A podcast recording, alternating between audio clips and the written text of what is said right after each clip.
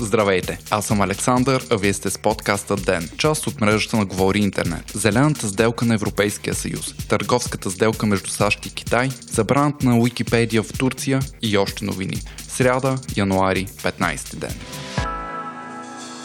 Цялото правителство на Русия подаде оставка. Лично министър-председателят Димитрий Медведев е връчил оставката на президентът Владимир Путин, съобщава ТАС. Президентът е възложил на правителството да продължи да изпълнява задълженията си, докато бъде сформирано ново. Следващият кабинет ще бъде определен от Путин. Оставката идва часове след годишната реч на президента към нацията. В нея той предложи големи промени в Конституцията на Русия, които да увеличат властта на парламента, правителството и министър-председателя. Очаквайте подробности подробности в утрешния епизод на ден.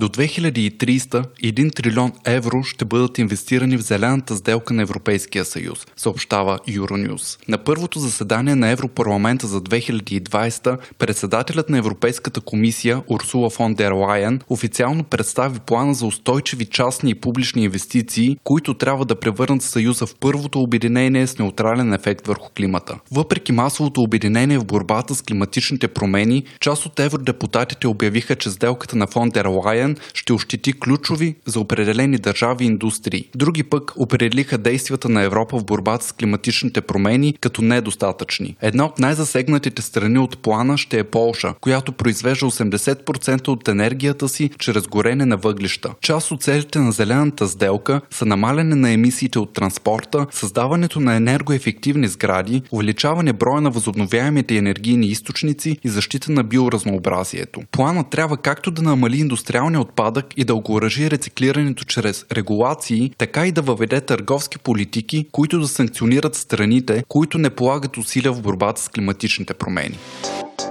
Днес САЩ и Китай ще подпишат фаза 1 от съвместната търговска сделка, съобщава Reuters. Документът от 86 страници ще бъде подписан в Белия дом. В центъра на сделката е решението Китай да закупи американски стоки на стоеност 200 милиарда долара повече в сравнение с 2017. От китайска страна ще бъдат закупени самолети, автомобили, автомобилни части, земеделски машини и други промишлени стоки за още 80 милиарда. 50 милиарда допълнително ще бъдат похарчени за енергетика енергетика, 35 за услуги, а 16 за земеделски продукти. Увеличението трябва да стане в рамките на следващите две години. САЩ пък поемат ангажимент да намалят митата върху част от китайския внос от 15 на 7,5%, докато сегашните 15 върху други стоки няма да бъдат увеличени. Други елементи на сделката са трансферът на технологии, интелектуалната собственост и финансовите услуги. Китайската народна република е поела ангажимент да ограничи девалвирането на юана, а в договора е включена клауза клауза за разрешаване на бъдещи казуси чрез консултации между страните. Важно е да се уточни, че все още няма публичен достъп до документа, информацията идва от медийни източници и думите на американския търговски представител и преговарящ Робърт Лайтхайзер. Въпреки, че това е само фаза 1 и има още много работа по търговските отношения между Китай и САЩ, се смята, че това е голяма стъпка в отношенията между двете страни и може да е краят на търговската война.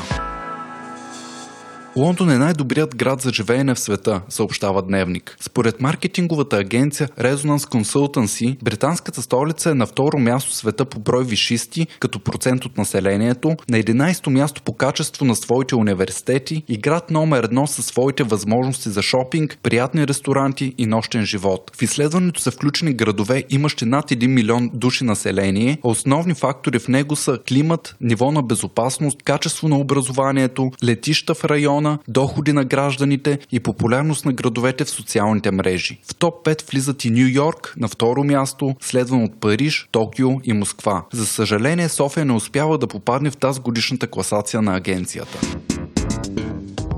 Софийският административен съд определи ромските стипендии за успех над 3,50 за дискриминиращи останалите ученици, съобщава Вестник сега. Съдиите определят стипендиите като дискриминация основана на етническа принадлежност и аргументират решението си с това, че в ситуация, в която ученици имат еднакъв успех, но с различен происход, те няма да бъдат еднакво стимулирани. Проектът за над 560 000 евро започва през 2016 и по него бяха планирани 1200 стипендии за 700 ромски ученици между 9 и 12 клас. 60% от средствата са от ромския фонд, а 40% от МОН. Началото на проекта провокира редица протести на родители и реакция на Сдружения азбукари, които завеждат две жалби в Комисията по дискриминация през 2016 и отново през 2018. Според Деян Колев от Центъра за междуетнически диалог и толерантност Амалипе, дискриминация няма, защото според закон за защита от дискриминация това са изравнителни мерки за групи в неравностойно положение. Колев допълва, че между 2016 и 2018 са подкрепени 763 ромчета, като техният успех е бил около много добър 5.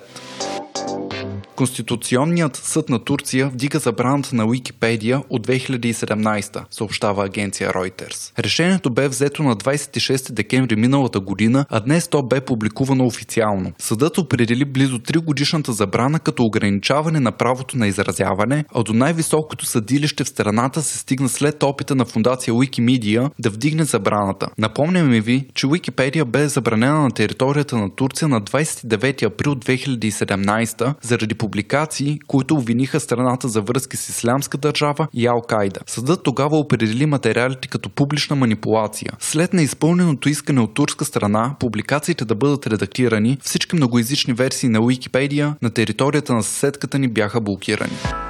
Вие слушахте подкаста Ден. Ден е част от мрежата на Говори Интернет. Водещ Александър Никол. Главен редактор Димитър Панайотов. Аудиомонтаж Антон Велев. Ако искате да не изпускате епизод на Ден, не забравяйте да се абонирате в Spotify, Google Podcast или да ни оцените в Apple iTunes.